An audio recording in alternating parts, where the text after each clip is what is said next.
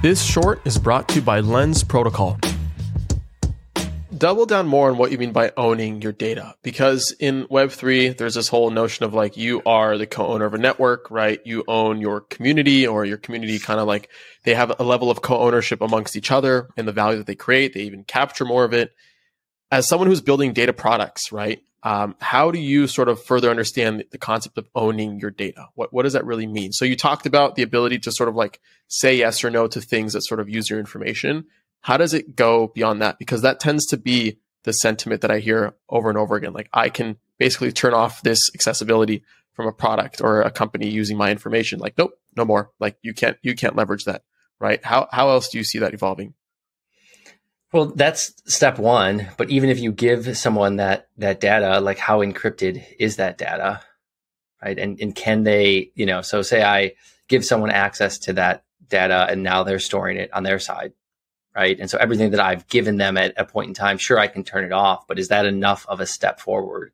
And I own this data, and I know that no one will ever see it, right? And this is my th- this is my data. So when I say owning data, I mean it's yours. Like no one else has access to it you own it. No one else owns it or has it or even has it. It might own might be the wrong word, right? Because it's who owns what data and how and why and what is proprietary, right? Like what is a novel piece of, of data, right? Mm. If I hmm. use if I use Facebook's platform and my data is on there and I upload a picture or I upload a picture to, to Instagram, that's whose data now. It's a picture of me that I uploaded to my to an account, I'm paying their advertisers are paying them for my attention. Who owns that picture? Right? It's an interesting thing to think about. And right now it's like it's out on the internet. Yes, it's public forum, it's out there.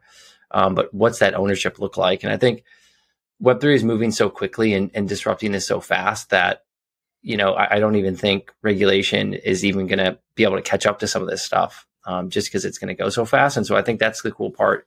Like the sovereign, the sovereign side of the sovereign individual is, hey, if the government's not going to do it, not going to protect me, someone else is going to protect me. I need to protect myself. And so I feel like there's that just kind of like mantra vibe that right. is in the Web three space where people are like, well, we just need to do ourselves.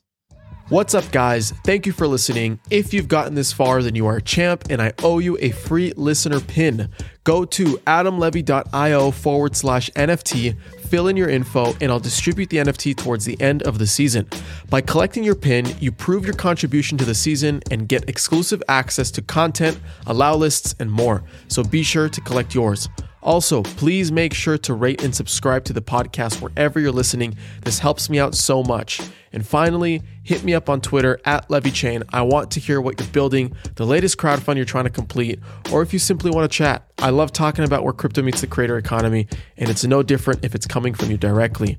So thanks again for your support. It means the world, and I'll see you on the next episode.